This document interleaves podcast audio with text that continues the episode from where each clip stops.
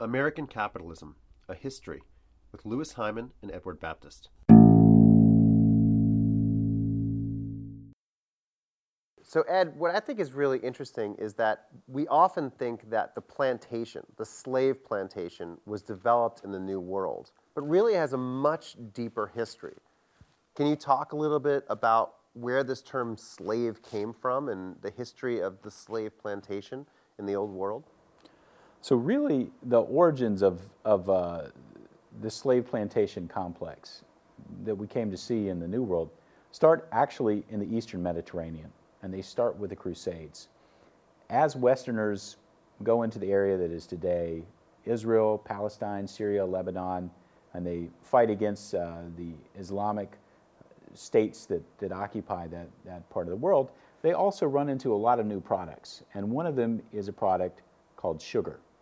Originally, sugar cane comes from Indonesia, but the Arabic world knew it, certainly by the early part of the second millennium. The Crusaders start plantations. They start them in, in what is today Israel, they start them in what is today Cyprus, they start them all around the eastern Mediterranean. And on those plantations, they need laborers. And typically, what they do is they bring enslaved laborers from the Black Sea and from other areas that are connected to the Mediterranean. And they put them to work growing sugarcane there. And this is where we get the word slave from, originally from the word from Slav, so all the people who are laboring on these plantations are this mixture of people from Eastern Europe and that region from the Balkans to the Black Sea. And this continues on for hundreds of years, basically until Constantinople became Istanbul, when in 1453 that great city switches over and the slave markets are closed. And so that all those plantations of the Eastern Mediterranean, place that we call the Levant, have to look, begin to look elsewhere for sources of labor. And it's in this moment that, of course, the New World is discovered as Columbus sailed the ocean blue in 1492. But it's also larger part of an age of discovery where Europeans are for the first time exploring other parts of the old world as well, mm-hmm. especially mm-hmm. the western coast of Africa. Yeah. And to think about why they would be doing that, why Europeans would be expanding outward in the 1400s. In some ways, we need to go back to the 1300s. In the 1300s, massive plague sweeps through Europe. Uh, the bubonic plague kills about one third of Europe's population. Now, this sounds like a disaster, and it was. But it also pushes up uh, wage rates across Western Europe and leaves lots of great farmland that really isn't being plowed, isn't being harvested due to a lack of labor. Over the next few generations, as we get into the 1400s, families expand, they have more children. This is the classic Malthusian pattern. Once you reach the later part of the 1400s, the population is starting to get too big. Uh, there is pressure to expand outward. And that is part of the impetus for, for instance, if you're the King of Spain, uh, sponsoring voyages out into the Atlantic. If you're the King of Portugal, sponsoring voyages that go down the west coast of Africa, start to encounter the new societies there, including the societies of uh, what is today Congo, uh, which is uh, something that starts to happen in the late 1400s. Portugal encounters them and begins to first buy and then kidnap slaves from the Congo kingdom. And they take those slaves, the Portuguese do, to an island off the coast of Africa called Sao Tome. And there they transplant the sugar plantation system.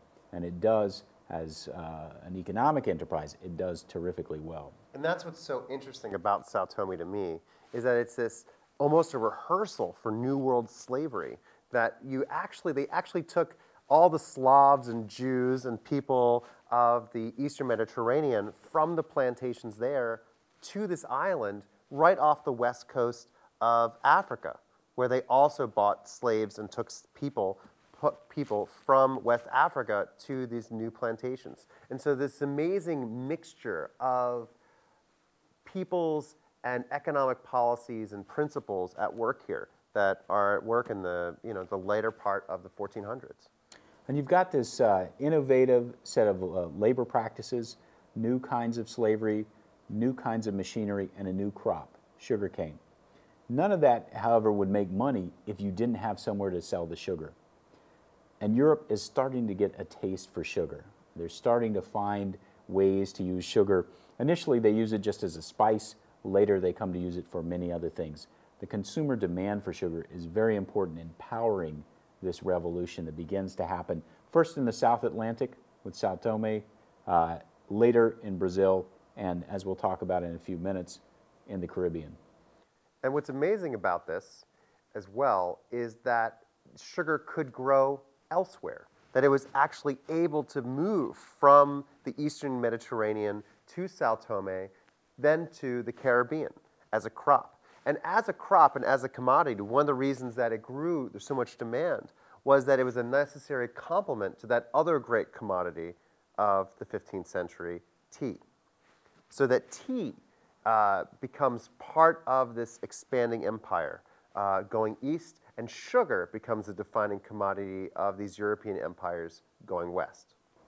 So, in this larger section, we'll talk about the way the sugar plantation enterprise develops, how it expands, helps to create a horrific slave trade that eventually will move over 12 million Africans out of the continent of Africa, uh, and will help to develop uh, the economy of the modern world. But pay attention to a couple of, of key things, because you'll see these as recurring themes, not just in this section, but later as well. First of all, uh, the way that certain kinds of economic enterprises are created and then transplanted to other places, because the plantation as a system, as a kind of business enterprise, is going to be something that as Louis was suggesting, you can move just like the sugarcane plant. Also, the role of commodities and the importance of consumer markets, the role of the movement of people, in this case, the forced movement of people. Later, we'll talk about the free movement of people. And finally, the role of finance, because without credit, none of these crops would have been able uh, to be grown or brought to market. There was a lot of money moving around the Atlantic, just like there was a lot of sugar and a lot of enslaved human beings. And finally, state action.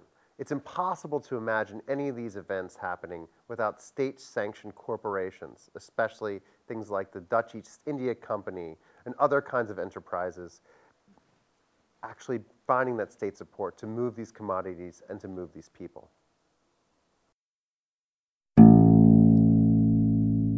For more information, go to edX.org and look for American Capitalism, A History with Louis Hyman and Edward Baptist.